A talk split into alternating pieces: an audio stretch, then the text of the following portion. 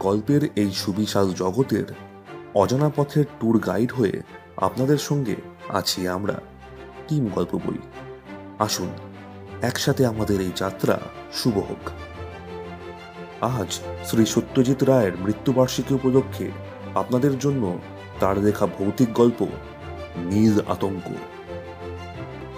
বাংলার চলচ্চিত্র জগতে ও সাহিত্য জগতে যাদের নাম চিরকাল স্বর্ণাক্ষরে লেখা থাকবে তাদের মধ্যে সত্যজিৎ রায় অন্যতম।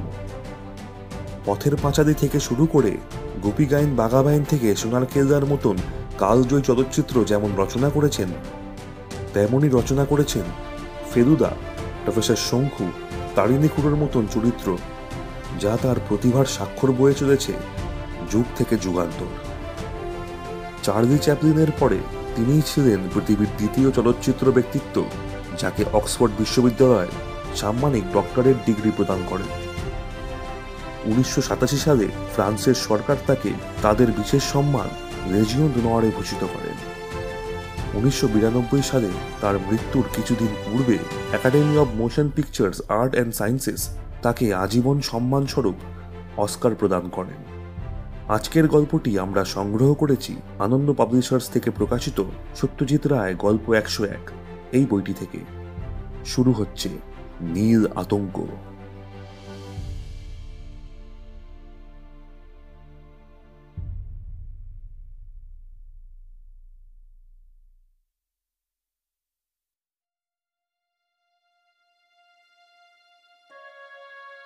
আমার নাম অনিরুদ্ধ বোস।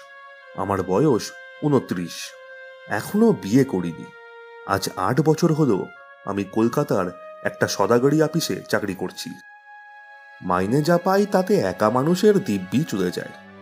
সর্দার শঙ্কর রোডে একটা ফ্ল্যাট ভাড়া নিয়ে আছি। দোতলায় দুখানা ঘর, দক্ষিণ খোলা। দু বছর হলো একটা অ্যাম্বাসাডার গাড়ি কিনেছি। সেটা আমি নিজেই চালাই। আপিসের কাজের বাইরে একটু আধটু সাহিত্য করার শখ আছে। আমার তিনখানা গল্প বাংলা মাসিক পত্রিকায় বেরিয়েছে। চেনা মহলে প্রশংসাও পেয়েছে। তবে এটা আমি জানি যে কেবলমাত্র লিখে রোজগার করার মতো ক্ষমতা আমার নেই। গত কয়েক মাসে লেখা একদম হয়নি। তবে বই পড়েছি অনেক। আর তার সবই বাংলাদেশে নিজের চাষ সম্পর্কে। এ বিষয়ে এখন আমাকে একজন অথরিটি বলা চলে। কবে সাহেবরা এসে আমাদের দেশে প্রথম নিজের চাষ শুরু করল? আমাদের গ্রামের লোকেদের ওপর তারা কি রকম অত্যাচার করত? কীভাবে নীল বিদ্রোহ হলো? আর সবশেষে, কীভাবে জার্মানি কৃত্রিম উপায় নীল তৈরি করার ফলে এদেশ থেকে নীলের পাট উঠে গেল, এসবই এখন আমার নখদর্পণে। যে সাংঘাতিক অভিজ্ঞতার ফলে আমার মনে নীল সম্পর্কে এই কৌতূহল জাগলো, সেটা বলার জন্যই আজ লিখতে বসেছি। এখানে আগে আমার ছেলেবেলার কথা একটু বলা দরকার। আমার বাবা মুঙ্গেরে নাম করা ডাক্তার ছিলেন। ওখানেই আমার জন্ম আর ওখানকার এক মিশনারি স্কুলে আমার ছেলেবেলার পড়াশোনা। আমার এক দাদা আছেন। আমার চেয়ে পাঁচ বছরের বড়, তিনি বিলেতে গিয়ে ডাক্তারি পাশ করে লন্ডনের কাছে গোল্ডাস গ্রিন বলে একটা জায়গায় হাসপাতালের সঙ্গে যুক্ত হয়ে কাজ করছেন। দেশে ফেরার বিশেষ ইচ্ছে আছে বলে মনে হয় না। আমার যখন ষোলো বছর বয়স, তখন আমার বাবা মারা যান। তার কয়েক মাস পরেই আমি মাকে নিয়ে কলকাতায় এসে আমার বড় মামার বাড়িতে উঠি। মামার বাড়িতে থেকেই আমি সেন্ট জেভিয়ার্স থেকে বিয়ে পাশ করি। তারপর একটা সাময়িক ইচ্ছা হয়েছিল সাহিত্যিক হবার, কিন্তু মায়ের ধমকানিতে চাকরির চেষ্টা দেখতে হলো। বড় মামার সুপারিশেই চাকরিটা হলো। তবে আমারও যে কিছুটা কৃতিত্ব ছিল না, তা নয়। ছাত্র হিসাবে আমার রেকর্ডটা ভালোই। ইংরেজিটাও বেশ গড়গড় করে বলতে পারি। আর তাছাড়া আমার মধ্যে একটা আত্মনির্ভরতা ও স্মার্টনেস আছে, যেটা ইন্টারভিউয়ের সময় আমাকে নিশ্চয়ই সাহায্য করেছিল। মুঙ্গেরে ছেলেবেলার কথাটা বললে হয়তো আমার চরিত্রের একটা দিক বুঝতে সাহায্য করবে। কলকাতায় এক নাগারে বেশি দিন থাকতে আমার প্রাণ হাঁপিয়ে ওঠে। এত লোকের ভিড়, ট্রাম বাসের ঘরঘরানি, এত হই হল্লা জীবন ধারণের এত সমস্যা, মাঝে মাঝে ইচ্ছে করে এই সবের থেকে ছুটে বেরিয়ে চলে যাই। আমার গাড়িটা কেনার পর কয়েকবার এটা করেছিও। ছুটির দিনে একবার ডায়মন্ড হারবার, একবার পোর্ট ক্যানিং আর একবার দমদমের রাস্তা দিয়ে সেই একেবারে হাসনাবাদ পর্যন্ত ঘুরে এসেছি। একাই গিয়েছি প্রতিবার, কারণ এ ধরনের আউটিংয়ে উৎসাহ প্রকাশ করার মতো কাউকে খুঁজে পাইনি। এ থেকে বোঝাই যাবে যে কলকাতা শহরে সত্যি করে বন্ধু বলতে আমার তেমন কেউ নেই। তাই প্রমোদের চিঠিটা পেয়ে মনটা খুশিতে ভরে উঠল। প্রমোদ ছিল আমার মুঙ্গেরের সহপাঠী। আমি কলকাতায় চলে আসার পর বছর চারেক আমাদের মধ্যে চিঠি দেখা দেখি চলেছিল। তারপর বোধ হয় আমার দিক থেকেই সেটা বন্ধ হয়ে যায়। হঠাৎ একদিন অফিস থেকে ফিরতেই চাকর গুরুদাস বলল, মামা বাড়ি থেকে লোক এসে একটা চিঠি দিয়ে গেছে। খামের ওপর দেখা দেখেই বুঝলাম। প্রমোদ, দুমকা থেকে লিখেছে, জঙ্গলি অফিসে চাকরি করছি। কোয়ার্টার্সও আছে। দিন সাতেকের ছুটি নিয়ে চলে আয়। ছুটি পাওনা ছিল বেশ কিছুদিনের। তাই যত শীঘ্র সম্ভব আপিসের কাজ গুছিয়ে নিয়ে গত সাতাশে এপ্রিল তারিখটা আজীবন মনে থাকবে। তল্পিতল্পা গুটিয়ে কলকাতার জঞ্জাল ও ঝঞ্ঝাট পিছনে ফেলে রওনা দিলাম দুমকার উদ্দেশ্যে। প্রমোদ অবশ্যই মোটর যোগে দুমকা যাওয়ার কথা একবারও বলেনি। ওটা আমারই আইডিয়া দুশো মাইল রাস্তা বড়জোর পাঁচ সাড়ে পাঁচ ঘণ্টার ধাক্কা। দশটার মধ্যে ভাত খেয়ে বেরিয়ে পড়ব। দিনের আলো থাকতে থাকতে পৌঁছে যাব। এই ছিল মতলব। কাজের বেলা গোড়াতেই একটা হোঁচট খেতে হলো। রান্না তৈরি ছিল ঠিক সময়। কিন্তু ভাত খেয়ে সবে পানটা মুখে পুড়েছি, এমন সময় বাবার পুরনো বন্ধু মোহিত কাকা এসে হাজির। একে ভারভার্তিক লোক, তার ওপর প্রায় দশ বছর পর দেখা। মুখ ফুটে কিছুতেই বলতে পারলাম না আমার তারা আছে। ভদ্রলোককে চা খাওয়াতে হলো। তারপর ঝাড়া এক ঘণ্টা ধরে তার সুখ দুঃখের কাহিনী শুনতে হলো। মোহিত কাকাকে বিদায় দিয়ে গাড়িতে মাল তুলে যখন নিজে উঠতে যাচ্ছি তখন দেখি আমার একতলার ভাড়াটে ভোলাবাবু তার চার বছরের ছেলে পিন্টুর হাত ধরে কোত্থেকে যেন বাড়ি ফিরছেন। আমায় দেখে বললেন তা একা একা কোথায় পাড়ি দিচ্ছেন? আমার উত্তর শুনে ভদ্রলোক একটু উদ্বিগ্নভাবেই বললেন ওরে বাবা এতটা পথ মোটরে একাই যাবেন? অন্তত এই ট্রিপটার জন্য একটা ড্রাইভার টাইভার বন্দোবস্ত করলে হতো না। আমি বললাম চালক হিসেবে আমি খুবই হুঁশিয়ার। আর আমার যত্নের ফলে গাড়িটাও প্রায় নতুনই রয়েছে তাই ভাবনার কিছু নেই। আচ্ছা আচ্ছা। বেশ বেস্ট অফ লাক ভদ্রলোক বেস্ট অফ লাক বলে ছেলের হাত ধরে বাড়ির ভিতর ঢুকে পড়লেন। গাড়িতে স্টার্ট দেওয়ার আগে হাত ঘড়ির দিকে চেয়ে দেখি পৌনে এগারোটা।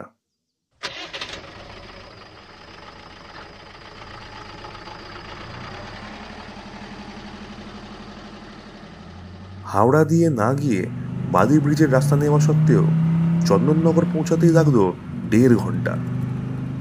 এই তিরিশটা মাইল পথ পেরোতে এত ঝক্কি, রাস্তা এত বাজে ও আনরোম্যান্টিক যে মোটর যাত্রার প্রায় ষোলো আনা উৎসাহ উবে যায়।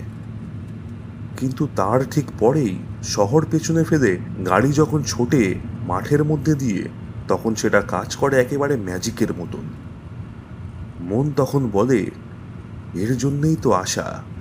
কোথায় ছিল এতদিন? এই চিমনির ধোঁয়া বর্জিত মসৃণ আকাশ? এই মাটির গন্ধ মেশানো, মন মাতানো বিশুদ্ধ মেঠো বাতাস? দেড়টা নাগাদ যখন বর্ধমানের কাছাকাছি পৌঁছেছি, তখন পেটে একটা খিদের ভাব অনুভব করলাম। সঙ্গে কমলালেবু আছে ফ্ল্যাস্কে গরম চা আছে, কিন্তু মন চাইছে অন্য কিছু। রাস্তার পাশে স্টেশন। গাড়ি থামিয়ে রেস্টুরেন্টে গিয়ে দুটো টোস্ট, একটা অমলেট ও এক পেয়ারা কফি খেয়ে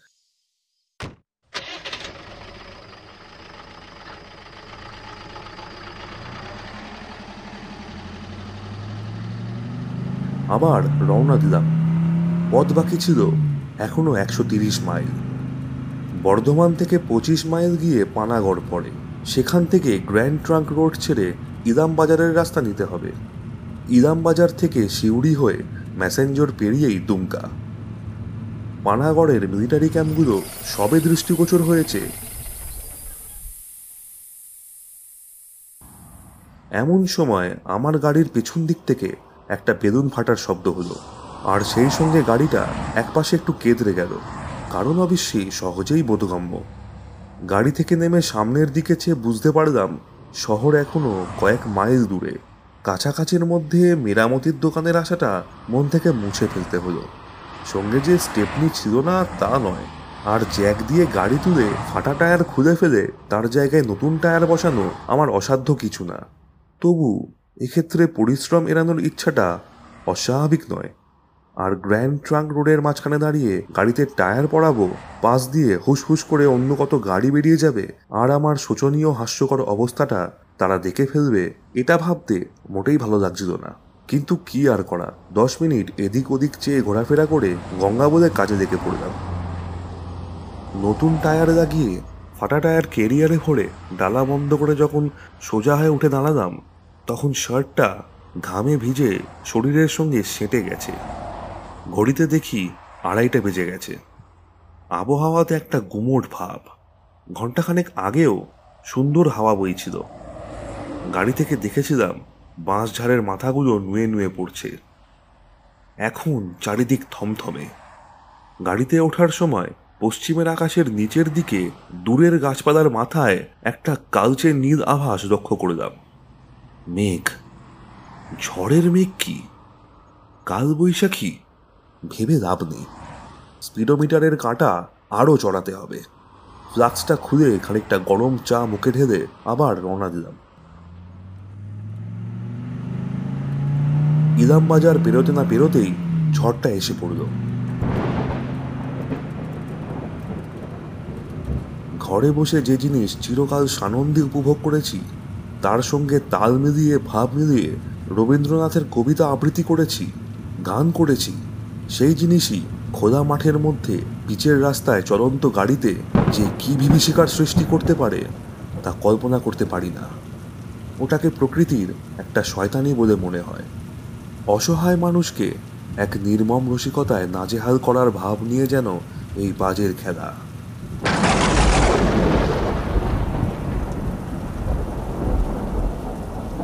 এদিকে ওদিকে আচমকা বৈদ্যুতিক স্মরণিক্ষেপ আর পর মুহূর্তেই কর্ণপটাহ বিদীর্ণ করা তামামা গর্জন। গুড়গুড় গুড়গুড় কড়কড় কড়াত এক এক সময় মনে হচ্ছে যে আমার এই নিরীহ অ্যাম্বাসেডার গাড়িকেই তাক করে যেন বিদ্যুৎ বান নিক্ষেপ হচ্ছে, এবং আর একটু মনোযোগ দিয়ে কাজটা করলেই লক্ষ্যভেদ হয়ে যাবে।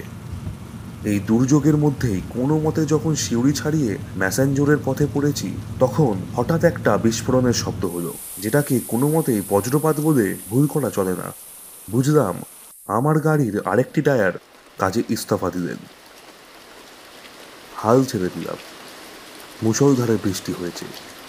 ঘড়িতে সাড়ে পাঁচটা। গত বিশ মাইল স্পিডোমিটারের কাঁটাকে পনেরো থেকে পঁচিশের মধ্যে রাখতে হয়েছে। না হলে এতক্ষণ ম্যাসেঞ্জর ছাড়িয়ে যাওয়ার কথা। কোথায় এসে পৌঁছালাম কিছু বোঝবার উপায় নেই। কাঁচের উপর জলপ্রপাত। ওয়াইপারটা সপাং সপাং শব্দ করে চলেছে। কিন্তু সেটাকে কাজ না বলে খেলা বলাই ভালো। নিয়ম মতো এপ্রিল মাসে এখনও সূর্যের আলো থাকার কথা। কিন্তু ভাব দেখে মনে হয় রাত হলো বলে। আমার ডান পাশের দরজাটা একটু ফাঁক করে বাইরের দিকে চাইলাম। যা দেখলাম, তাতে মনে হলো কাছাকাছির মধ্যে ঘনবসতি না থাকলেও দু একটা পাকা বাড়ি যেন গাছপালার ফাঁক দিয়ে দেখা যাচ্ছে। গাড়ি থেকে নেমে যে একটু এদিক ওদিক ঘুরে দেখব, তার উপায় নেই। তবে সেটা না দেখেও যে জিনিসটা বলা যায়, সেটা হলো এই যে মাইল খানেকের মধ্যে বাজার বা দোকান বলে কোনো পদার্থ নেই। আর আমার সঙ্গে বাড়তি টায়ারও আর নেই। মিনিট পনেরো গাড়িতে বসে থাকার পর একটা প্রশ্ন মনে জাগল। এতখানি সময়ের মধ্যে একটি গাড়ি বা একটি মানুষও তো আমার গাড়ির পাশ দিয়ে গেল না। তবে কি ভুল পথে এসে পড়েছি? সঙ্গে রোড ম্যাপ আছে। সিউড়ি পর্যন্ত ঠিকই এসেছি জানি, কিন্তু তারপরে যদি কোনো ভুল রাস্তার মোড় ঘুরে থাকি? এই চোখ ধাঁধানো বৃষ্টিতে সেটা খুব অস্বাভাবিক নয়। কিন্তু যদি ভুল হয়ে থাকে, এটা তো আফ্রিকা বা দক্ষিণ আমেরিকার জঙ্গল নয়, যে দিশেহারা হয়ে পড়তে হবে। যেখানেই এসে থাকি না কেন, এটা বীরভূমেরই মধ্যে। শান্তিনিকেতন থেকে মাইল পঞ্চাশের বেশি দূর নয়। বৃষ্টি থামলেই সব মুশকিল আসান হয়ে যাবে। এমনকি হয়তো মাইল খানেকের মধ্যে একটা গাড়ি মেরামতের দোকানও পেয়ে যাব।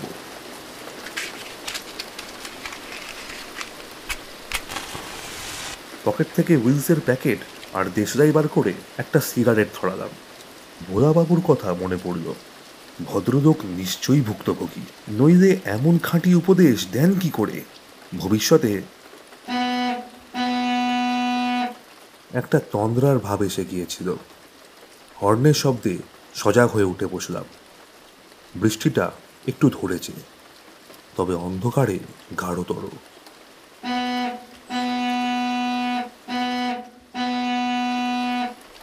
পিছনে ফিরে দেখি একটি লরি এসে দাঁড়িয়েছে। হর্ন দিচ্ছে কেন? আমি কি রাস্তার পুরোটা দখল করে আছি নাকি? দরজা খুলে নেমে দেখি লরির দোষ নেই। টায়ার ফাটার পর গাড়িটা খানিকটা ঘুরে গিয়ে রাস্তার পুরোটা না হলেও প্রায় আধখানা আটকে রেখেছে। লরি যাবার জায়গা নেই। ওজি ওজি গাড়ি সাইড কিজিয়ে সাইড কিজিয়ে আমার অসহায় ভাব দেখেই বোধ হয় পাঞ্জাবি ড্রাইভারটি নেমে এলেন। অজে, হুয়া কে আজে পাংচার আমি ফরাসি কায়দায় কাঁধ দুটোকে একটু উঁচিয়ে আমার শোচনীয় অবস্থা বুঝিয়ে দিলাম। বললাম আপনি যদি একটু হাত লাগান, তাহলে এটাকে একপাশে সরিয়ে আপনার যাওয়ার জায়গা করে দিতে পারি। এবার লরি থেকে পাঁজির সহকারী নেমে এলেন। তিনজনে ঠেলে স্টিয়ারিং ঘুরিয়ে গাড়িটাকে একপাশে করে দিলাম।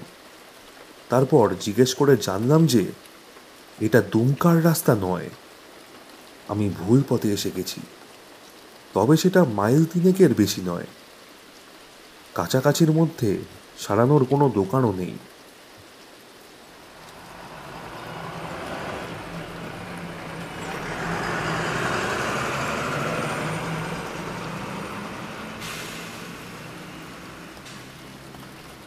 লরি চলে গেল। তার ঘর ঘর শব্দ মিলিয়ে আসার সঙ্গে সঙ্গে একটা বিশাল নৈশব্দের সৃষ্টি হলো। আর আমি বুঝলাম যে আমি অকুল পাথারে পড়েছি। আজ রাত্রের মধ্যে দুমকা পৌঁছানোর বিন্দুমাত্র সম্ভাবনা নেই। এবং রাতটা কীভাবে কাটবে তার কোনো ইঙ্গিতও নেই। আশেপাশের ডোবা থেকে ব্যাঙের কোরাস আরম্ভ হয়েছে। বৃষ্টিটা কমের দিকে। অন্য সময় হলে মাটির সোদা গন্ধে মনটা মেতে উঠত। কিন্তু এই অবস্থায় নয়। আবার গাড়িতে উঠলাম। কিন্তু তাতেই বা কি লাভ? হাত পা ছড়িয়ে আরাম করার পক্ষে অ্যাম্বাসেডার গাড়ির থেকে অনুপযুক্ত আর কিছু আছে কি? বোধ হয় না। আরেকটা সিগারেট ধরাতে যাব এমন সময় হঠাৎ পাশের জানলা দিয়ে একটা ক্ষীণ আলো এসে স্টিয়ারিং হুইলটার ওপর পড়ল। আবার দরজা খুলে গলা বাড়িয়ে দেখি গাছের ফাঁক দিয়ে একটা আলোর চতুষ্কোণ দেখা যাচ্ছে। বোধহয় জানলা। ধোঁয়ার কারণ আগুন। কেরোসিনের আলোর কারণ মানুষ। কাছাকাছি বাড়ি আছে এবং তাতে মানুষ আছে। টর্চটা নিয়ে গাড়ি থেকে নেমে পড়লাম। আলোর দূরত্ব বেশি নয়। আমার উচিত এগিয়ে গিয়ে অনুসন্ধান করা। একটা রাস্তাও রয়েছে। অপরিসর পথ। সেটা বোধ হয় আলোরই দিক থেকে। আমি যে রাস্তায় আছি, সেটাই এসে পড়েছে। পথের দুপাশে গাছপালার বন, তলার দিকে আগাছার জঙ্গল। কুচ পরোয়া নেই। গাড়ির দরজা লক করে রওনা দিলাম। যতদূর সম্ভব খানখন্দ বাঁচিয়ে জলকাদার মধ্যে দিয়ে ছপাং ছপাং করে খানিক দূর হেঁটে একটা তেঁতুল গাছ পেরোতেই বাড়িটা চোখে পড়ল। বাড়ি বলা ভুল হবে। একখানা কি দেড়খানা ইটের ঘরের ওপর একটা টিনের চাল।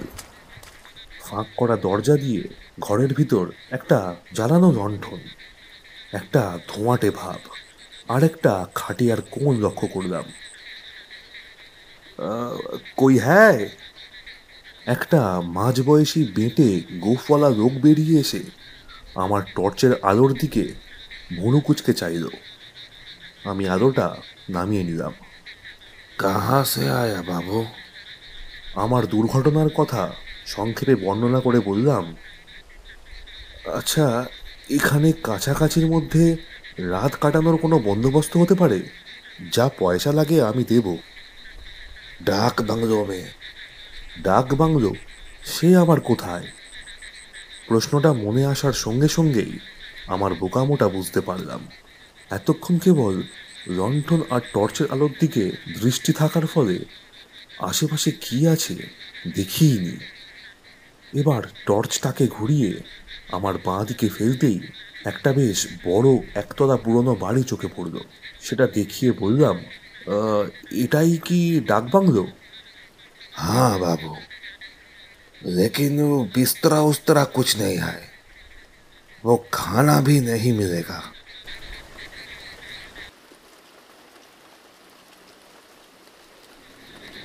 আহ, বিছানা আমার সঙ্গেই আছে খাট হবে তো जी घटिया होगा আর তোমার ঘরে তো উনুন ধরিয়েছো দেখছি তুমি নিজে খাবে নিশ্চয়ই লোকটি হেসে ফেলল। তার হাতের শাঁকা মোটা রুটি আর তার বউয়ের রান্না উড়তকা ডাল কি আমার চলবে? বললাম, খুব চলবে। সব রকম রুটি আমার চলে। আর উড়তকা ডাল তো আমার অতি প্রিয় খাদ্য। এক কাজে কি ছিল জানি না। এখন নামেই ডাক বাংলো। তবে পুরনো সাহেবই আমাদের বাড়ি। তাই ঘরের সাইজ বড় আর সিলিংটা পেল্লাই উঁচু। আসবাব বলতে একটি পুরনো নেয়ারের খাট একপাশে একটি টেবিল আর তার সামনে হাতল ভাঙা একটা চেয়ার। চৌকিদার আমার জন্য একটা লণ্ঠন জ্বালিয়ে এনে টেবিলের ওপর রাখল। বললাম তোমার নাম কি হে? যে সুখান রাম বাবুজি। এ বাংলোয় লোকজন কোনো কালে এসেছে না আমি প্রথম? সুখান রামের রসবোধ আছে। সে হেসে ফেলল। বললাম বলছি ভূত টুত নেই তো? আরে রাম রাম। কত লোকই তো এসে থেকে গেছে বাবুজি। কই এমন অপবাদ তো কেউ দেয়নি। এ কথায় একটু যে আশ্বস্ত হইনি তা বলতে পারি না। ভূতে বিশ্বাস করি বা না করি এটুকু অন্তত জানি যে যদি ভূত থাকেই এ বাংলোতে তাহলে সে সবসময়ই থাকবে।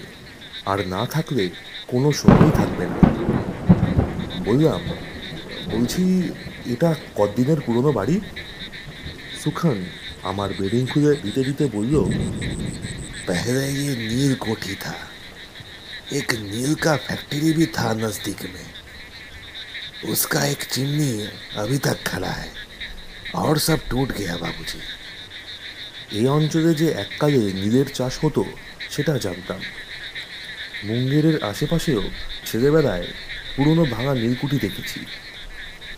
সুখানের তৈরি রুটি আর কলাইয়ের ডাল খেয়ে নেয়ারের খাটে বিছানা পেতে যখন শুলাম, তখন রাত সাড়ে দশটা। প্রমোদকে আজ বিকেলে পৌঁছাবো বলে টেলিগ্রাম করেছিলাম। ও একটু চিন্তিত হবে অবশ্যই, কিন্তু সে নিয়ে ভেবে লাভ নেই। একটা আস্তানা যে পেয়েছি এবং বেশ সহজেই পেয়েছি সেটা কম ভাগ্যের কথা নয়। ভবিষ্যতে ভোলাবাবুর উপদেশ মেনে চলব।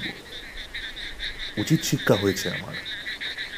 তবে এটাও ঠিক যে এমনি শেখার থেকে থেকে শেখার দাম অনেক বেশি। লণ্ঠনটা পাশের বাথরুমে রেখে এসেছি। দরজার ভাগ দিয়ে যেটুকু আলো এসেছে, তাই যথেষ্ট।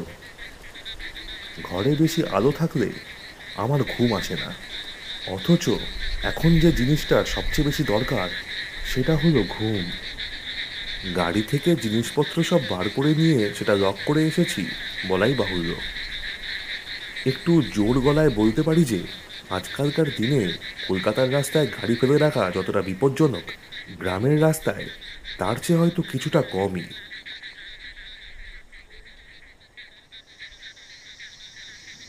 বাইরে বৃষ্টির শব্দ থেমে গেছে।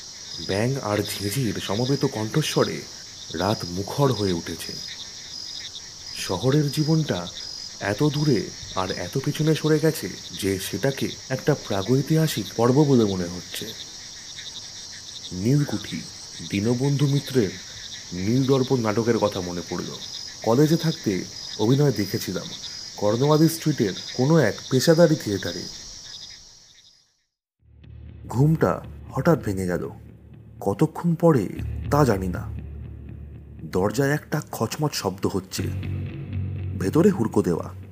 বুঝলাম বাইরে থেকে কুকুর বা শেয়াল জাতীয় একটা কিছু নখ দিয়ে সেটাকে আঁচড়াচ্ছে। মিনিট খানেক পরে আওয়াজটা থেমে গেল। আবার সব চুপচাপ। চোখ বুঝলাম, কিন্তু সে অল্পক্ষণের জন্য। একটা কুকুরের ডাকে ঘুমটা একেবারে গেল। বাংলার গ্রাম্য নেরিকুত্তার ডাক এটা নয়। এ হলো বিলেতি হাউন্ডের হুঙ্কার। এ ডাক আমার অচেনা নয়। মুঙ্গেরে আমাদের বাড়ির দুটো বাড়ির পরেই মার্টিন সাহেবের বাড়ি থেকে রাত্রে এ ডাক শুনতে পেতাম। এ তল্লাটে এমন কুকুর কে পুষবে? একবার মনে হলো উঠে গিয়ে দরজা খুলে দেখি। কারণ কুকুরটা ডাকবাংলোর খুব কাছেই রয়েছে বলে মনে হচ্ছে। তারপর মনে হলো সামান্য একটা কুকুরের ডাক নিয়ে এতটা মাথা ঘামানোর কোনো মানেই হয় না। তার চেয়ে আবার ঘুমানোর চেষ্টা দেখা যাক। রাত কটা হলো? জানলা দিয়ে অল্প চাঁদের আলো আসছে। শোয়া অবস্থাতেই বাঁ হাতটা তুলে বুকের সামনে আনতেই বুকটা ধরাস করে উঠল। হাতে ঘড়ি নেই। অথচ অটোমেটিক ঘড়ি যত পড়ে থাকা যায় ততই ভালো বলে ওটা শোয়ার সময় কখনো খুলে শুই না। ঘড়ি কোথায় গেল? শেষটাই কি ডাকাতের আস্তানায় এসে পড়লাম নাকি? তাহলে আমার গাড়ির কি হবে? বালিশের পাশে হাত দিয়ে টর্চটা খুঁজতে গিয়ে দেখি সেটাও নেই। এক লাফে বিছানা থেকে উঠে মাটিতে হাঁটু গেড়ে বসে খাটের নিচে তাকিয়ে দেখি সুটকেসটা উঠাও মাথা গরম হয়ে এলো। এর একটা বিহিত করতেই হবে। হাঁক দিলাম। চৌকিদার! এই চৌকিদার! কোনো উত্তর নেই। বারান্দায় যাব বলে দরজার দিকে এগিয়ে খেয়াল হলো যে হুড়কোটাকে যেমনভাবে লাগিয়ে শুয়েছিলাম, ঠিক তেমনই আছে। জানলাতেও গলাত, তবে চোর এলো কোথা দিয়ে? দরজার হুড়কোটা খুলতে আমার নিজের হাতের ওপর চোখ পড়ে কেমন জানি খটকা লাগল। হাতে কি দেওয়াল থেকে চুন রেখেছে, না পাউডার জাতীয় কিছু? এমন ফ্যাকাশে লাগছে কেন? আর আমি তো গেঞ্জি পরে শুয়েছিলাম। তাহলে আমার গায়ে লম্বা হাতা সিল্কের শার্ট কেন? মাথা ঝিমঝিম করতে লাগল। দরজা খুলে বাইরে এলাম। চৌকিদার চৌকিদার নিজের গলার স্বর চিনতে পারলাম না। উচ্চারণও না। যতই মিশনারি স্কুলে পড়ি না কেন বাংলা উচ্চারণে উগ্র সাহেবিয়ানা আমার কোনো দিন ছিল না। আর চৌকিদারি বা কোথায়? আর কোথায় বা তার ঘর? বাংলোর সামনে ধু ধু করছে মাঠ। দূরে আবছা একটা বাড়ি দেখা যাচ্ছে। তার পাশে একটা চিমনির মতন স্তম্ভ। চারিদিকে অস্বাভাবিক নিস্তব্ধতা। আমার পরিবেশ বদলে গেছে। আমি নিজেও বদলে গেছি। ঘর্মাক্ত অবস্থায় ঘরে ফিরে এলাম। চোখটা অন্ধকারে অভ্যস্ত হয়ে গেছে। ঘরের সবকিছুই এখন দেখতে পাচ্ছি। খাট আছে, তাতে মশারি নেই। অথচ আমি মশারি টাঙিয়ে শুয়েছিলাম।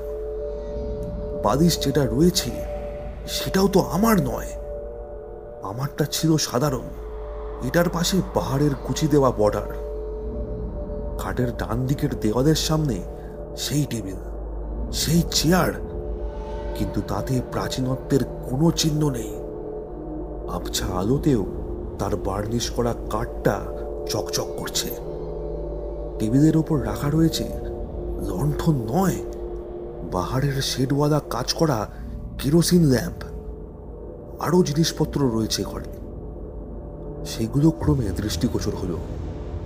এক কোনায় দুটো ট্রাঙ্ক, দেওয়ালে একটা আলনা তা থেকে ঝুলছে একটা কোট, একটা অদ্ভুত অচেনা ধরনের টুপি আর একটা হান্টার চাবুক। আলনার নিচে একজোড়া হাঁটু অবধি উঁচু জুতো, যাকে বলে কোয়োশেস জিনিসপত্র ছেড়ে আরেকবার আমার নিজের দিকে দৃষ্টি দিলাম। এর আগে শুধু সিল্কের শার্টটা লক্ষ্য করেছিলাম। এখন দেখলাম তার নিচে রয়েছে সরু চাপা প্যান্ট আরও নিচে মোজা। পায়ে জুতো নেই। তবে খাটের পাশেই দেখলাম একজোড়া কালো চামড়ার বুট রাখা রয়েছে।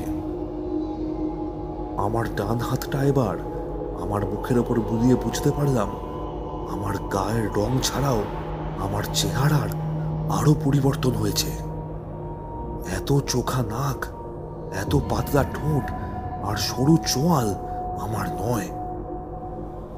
মাথায় হাত দিয়ে দেখি ঢেউ খেলানো চুল পিছনে কাঁধ অব্দি নেমে এসেছে। কাঁধের পাশে জুলপি নেমে এসেছে প্রায় চোয়াল পর্যন্ত। বিস্ময় আতঙ্কের সঙ্গে সঙ্গে একটা উগ্র কৌতূহল হলো আমার নিজের চেহারাটা দেখার জন্য। কিন্তু আয়না? আয়না কোথায়? রুদ্ধশ্বাসে দৌড়ে গিয়ে এক ধাক্কায় বাথরুমের দরজা খুলে ভেতরে ঢুকলাম। আগে দেখেছিলাম একটি মাত্র বালতি ছাড়া সেখানে আর কিছু নেই। এখন দেখছি মেঝের এক কোণে একটা টিনের বাথটাব। তার পাশে চৌকি আর এনামেদের মগ। যে জিনিসটা খুঁজছিলাম, সেটা রয়েছে আমার ঠিক সামনে। একটা কাঠের ড্রেসিং টেবিলের ওপর লাগানো একটা ওভাল শেপের আয়না।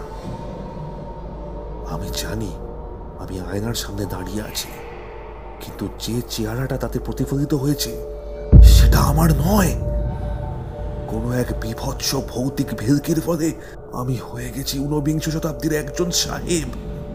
তার গায়ের রং ফ্যাকাশে ফর্সা। চুল সোনালি। চোখ কটা এবং চোখের চাউনিতে ক্লেশের সঙ্গে কাঠিন্যের ভাব অদ্ভুতভাবে মিশেছে। কত বয়স এ সাহেবের? ত্রিশের বেশি নয়। তবে দেখে মনে হয় অসুস্থতা কিংবা অতিরিক্ত পরিশ্রমের জন্য অকালেই বার্ধক্যের ছাপ পড়েছে। কাছে গিয়ে আরও ভালো করে আমার মুখটা দেখলাম। চেয়ে থাকতে থাকতে একটা গভীর দীর্ঘশ্বাস বুকের ভেতর থেকে উঠে এলো! এই কণ্ঠস্বর আমার নয়। এই দীর্ঘশ্বাসও সাহেবেরই মনের ভাব ব্যক্ত করছে। আমার নয়। এরপর যা ঘটল, তাতে বুঝলাম যে শুধু গলার স্বর নয় আমার হাত, পা সবই অন্য কারুর অধীনে কাজ করছে। কিন্তু আশ্চর্য এই যে আমি অনিরুদ্ধ বোস যে বদলে গেছি, সে জ্ঞানটা আমার আছে।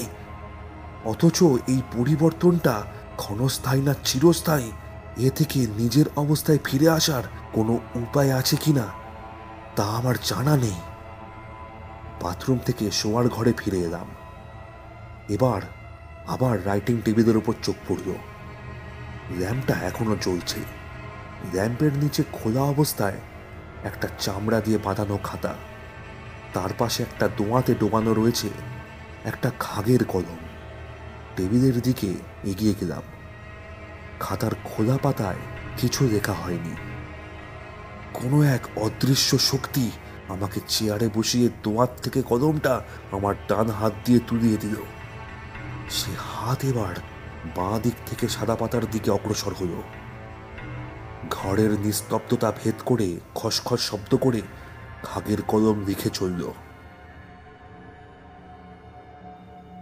সাতাশে এপ্রিল, আঠেরোশো আটষট্টি। কানের কাছে আবার সেই রাক্ষসে মশার বিনবিনুনি আরম্ভ হয়েছে। শেষটায় এই সামান্য একটা পোকার হাতে আমার মতো একটা চাঁদরের ব্রিটিশারকে পরাহত হতে হলো? হায় ভগবানের এ কেমন বিধি! এরিক পালিয়েছে। পার্সি আর টনিও আগেই ভেগেছে। আমার বোধ হয় এদের চেয়েও বেশি টাকার লোভ। তাই বারবার ম্যালেরিয়ার আক্রমণ সত্ত্বেও নীলের মোহ কাটাতে পারিনি। না, শুধু তাই নয়, ডায়েরিতে মিথ্যে কথা বলা পাপ আরেকটা কারণ আছে। আমার দেশের লোক আমাকে হাড়ে হাড়ে চেনে। সেখানে থাকতেও তো কম কুকীর্তি করিনি। আর তারা সে কথা ভুলেও নি। তাই ইংল্যান্ডে ফিরে যাওয়ার সাহস নেই।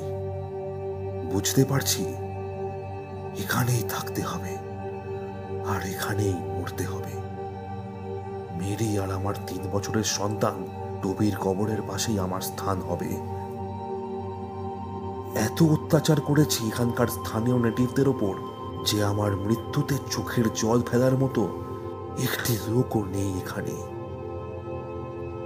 এক যদি মির্জান কাঁদে, আমার বিশ্বস্ত অনুগত পেরাল মির্জান আর আর রেক্স, আসল ভাবনা তো রেক্সকে নিয়েই। হায় হায় রে প্রভু ভক্ত কুকুর, আমি মরে গেলে তোকে আবার আস্ত রাখবে না রে? হয় ঢিল মেরে না হয় লাঠির বাড়ি মেরে তোর প্রাণ শেষ করবে এরা। তোর যদি একটা ব্যবস্থা করে যেতে পারতাম, আর দেখতে পারলাম না। হাত কাঁপছে। আমার হাত নয়, ডায়েরি লেখকের। কলম রেখে দিলাম। এবার আমার ডান হাতটা টেবিলের ওপর থেকে নেমে কোলের কাছে এসে ডান দিকে গেল। একটা দেরাজের হাতল। হাতের টানে দেরাজ খুলে গেল।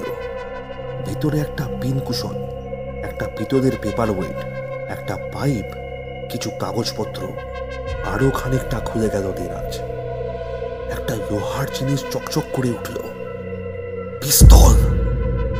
তার হাতলে হাতির দাঁতের কাজ। আমার হাত পিস্তলটা পার করে নিল। হাতের কাঁপুনি থেমে গেল। বাইরে শেয়াল ডাকছে। এই শিয়ালের ডাকের প্রত্যুত্তরেই যেন গর্জিয়ে উঠল হাউন্ডের কণ্ঠস্বর। চেয়ার ছেড়ে উঠে দরজার দিকে গেলাম। দরজা খুলে বাইরে, সামনের মাঠে চাঁদের আলো। বাংলোর বারান্দা থেকে হাত বিশেকের দূরে ছাই রঙের একটা প্রকাণ্ড গ্রে হাউন্ড ঘাসের উপর দাঁড়িয়ে আছে। আমি বাইরে আসা মাত্র আমার দিকে ফিরে লেজ নাড়তে লাগল। র্যাক্স র্যাক্স সেই গম্ভীর ইংরেজ কণ্ঠস্বর। দূরে বাঁশবন ও নীলের ফ্যাক্টরির দিক থেকে ডাকটা প্রতিধ্বনিত হয়ে এলো। রেক্স এগিয়ে এলো। তার লেজ নড়ছে। ঘাস থেকে বারান্দায় ওঠার সঙ্গে সঙ্গে আমার ডান হাত কোমরের কাছে উঠে এলো। পিস্তলের মুখ কুকুরের দিকে।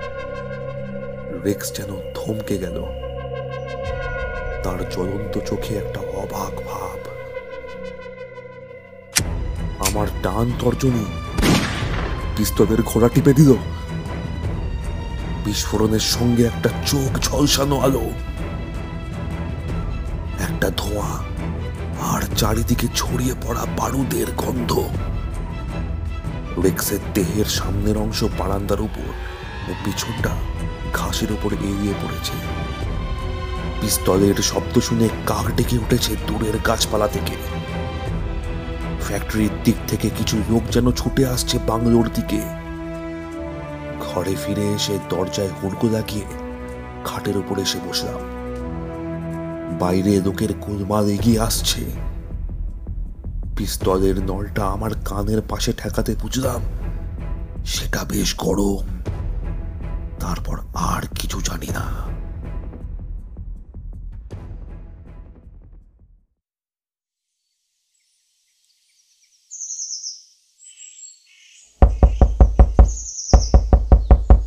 দরজা ধাক্কানিতে ঘুম ভেঙে গেল। বাবুজি বাবুজি চা দে আয়া বাবুজি। বাবুজি বাবুজি। ঘরে দিনের আলো। চিরকালের অভ্যাস মতো দৃষ্টি আপনা থেকেই বাঁ হাতের কবজির দিকে চলে গেল ছটা বেজে তেরো মিনিট ঘড়ি চোখের আরো কাছে আনলাম কারণ তারিখটাও দেখা যায় এতে আটাশে এপ্রিল বাইরে থেকে সুখান রাম বলছে बाबूजी आपका गाड़ी ठीक हो गया বীরভূমের নীলকর সাহেবের মৃত্যু শতবার্ষিকীতে আমার অভিজ্ঞতার কথা কেউ কি বিশ্বাস করবে?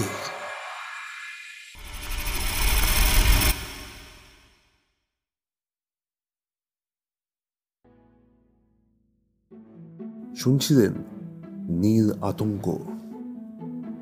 গল্প পাঠে সুখান রামের চরিত্রে, ট্রাক ড্রাইভারের চরিত্রে এবং সাহেবের চরিত্রে শিলাজিৎ। ভোলাবাবু ও প্রমোদের চরিত্রে তমাল। গল্পের সূত্রধর ও গল্প শেষে আছি আমি সিরাজিৎ। শব্দগ্রহণ ও আবহ সঙ্গীতে সায়ন। পোস্টার ডিজাইনে সিরাজিৎ এবং সায়ন। সমগ্র পরিকল্পনা ও পরিচালনায় টিম গল্প বই। শুনতে থাকুন টিম গল্প বইকে। এবং আপনাদের কাছেও যদি আপনার প্রিয় কোনো লেখকদের গল্প থাকে, তাহলে সেটি কমেন্ট করে জানান আমাদের। এবং অবশ্যই do like share and subscribe